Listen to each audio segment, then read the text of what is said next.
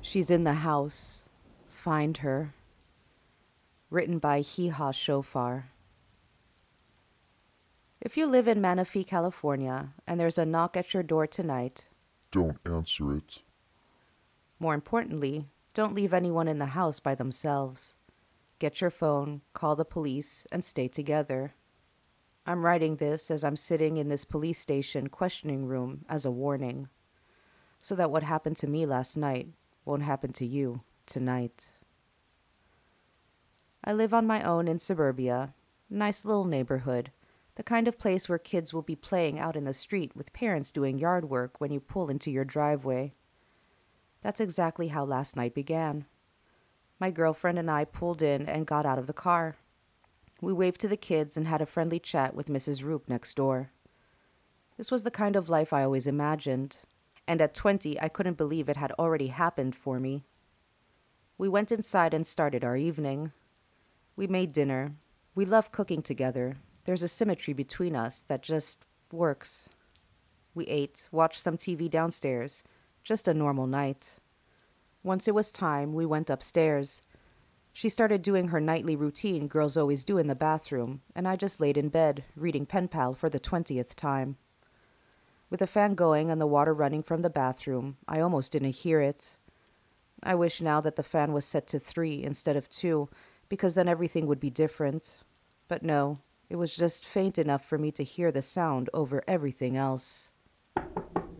I reached over and clicked the fan off. I waited for a moment, listening.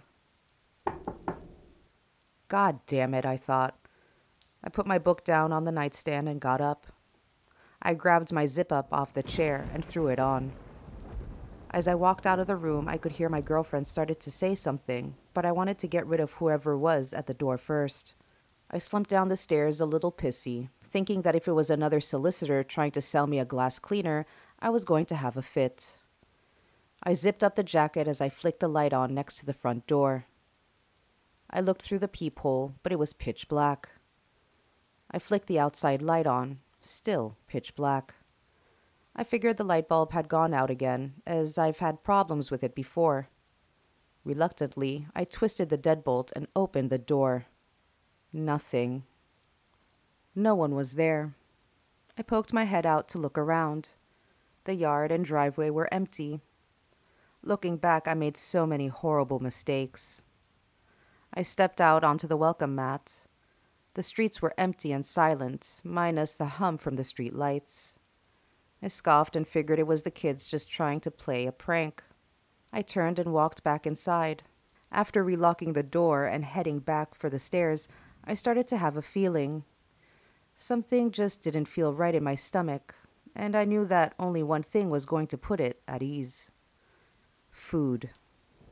I walked down the hallway into the kitchen and flicked on the light. Opening up the fridge, I started to scan the shelves for something quick and easy to eat. I settled on one of those wafer peanut butter and chocolate bars that you can get at the dollar stores. I keep them in the fridge so they don't melt in my hand when I'm eating them. I peeled back the plastic wrapper, and as I was taking my first bite, I noticed something odd out of the corner of my eye. The window above the kitchen sink was open. I never opened that window for the entire time I lived here. I thought back trying to remember when it could have happened, and then I recalled her saying that she was feeling really hot while she was doing the dishes. She must have opened it to try and cool off. I walked over and slid it shut and finally made my way back upstairs. I walked back into the bedroom and the water was still running. I went to the entrance to the bathroom. Did you say something early? I began to say, but stopped. The bathroom was empty. Water continued to pour out of the faucet, steam floating up, clinging to the mirror. I stopped the water and turned around to scan the room. She wasn't there. Amanda? I called out. No answer. I went to the walk in closet. Nothing. I started to leave the room, but again something catches my eye. I glanced at my nightstand, and on top of my book was a piece of paper. It was folded in half and set up, making it look like a little tent. I reached out and picked it up. The first thing I obviously saw was the blood. It was a bloody fingerprint on the corner of the paper. My heart started to race. Finally, my brain let my eyes pan over to read what it said, and even now, I wish I wouldn't have. She's, in, the, house. Find her. I read those six words over and over. I looked around the room again, hoping to see Amanda just hiding in the corner, snickering like she pulled off an amazing prank. But the room was empty. I walked around the room, looking behind chairs, inside the shower, inside the closet. I looked at the bed and felt like a six year old again as I slowly knelt down to look underneath. My hands had apparently been getting sweaty because they kept slipping slightly against the hardwood floor. I bent down and lifted the skirt of the bed. Nothing. Just a couple of dust bunnies and an old pair of shoes that I keep meaning to throw out. I stood back up and started to become agitated. My mind didn't know whether this was a joke or if I needed to be terrified. Amanda! I yelled. This isn't funny anymore. Now just come out. Silence. Look, I'm really freaked out, so stop this. I walked out into the upstairs hallway and quickly went through all the rooms. The spare bedroom, empty. The exercise room, empty. Other upstairs bathroom, empty. I ran downstairs and looked everywhere there, too. It was as if she'd just vanished, and all that was left was this note. I figured that the only thing left to do was to call the police. I ran back upstairs and into the bedroom. The bathroom faucet must have had a leak because as I entered, I started hearing faint drips of water. I went to the dresser to grab my phone, but it wasn't there. Neither were my keys or wallet. I spun and looked at my nightstand. They weren't there. I grabbed my jeans I wore that day. I was in sweats by now. And checked the pockets. Empty. I threw the jeans on the floor in anger. I stood there for a moment without a clue of what I should do. Drip, drip, drip. I stormed into the bathroom and twisted the knob. Drip, drip. I hit the faucet, getting pissed, but then I froze. There was no water in the sink and the drips sounded further away. I slowly walked back out into the bedroom. Drip, drip. I moved around, trying to determine where it was coming from.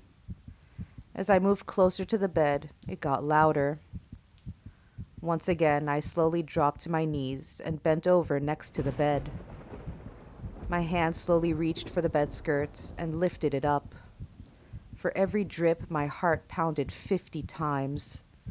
I sank my head down and looked under the bed, and then I saw it a small pool of red about a foot in front of me, with more dripping down from above.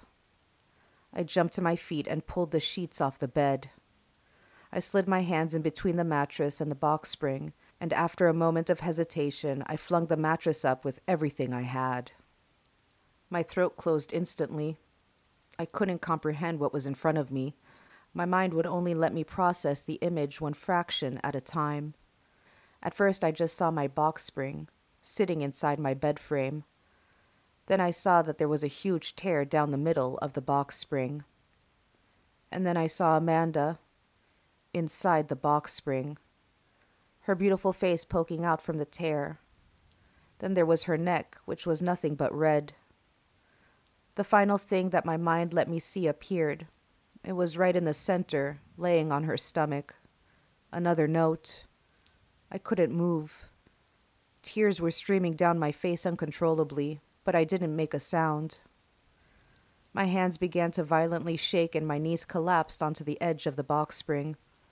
I reached out and pulled Amanda's body up. My girl, my life, my everything. I wrapped my arms around her and started to scream.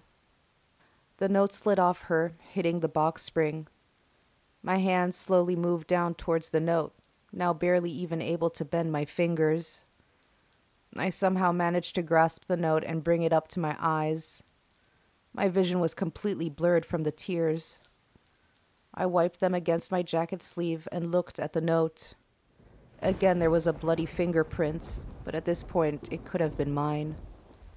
Everything is hazy from those moments, but the words, the words are forever burned into my memory. They are the reason I am sitting here now, the reason I ran out of my house screaming for help. But where, am I?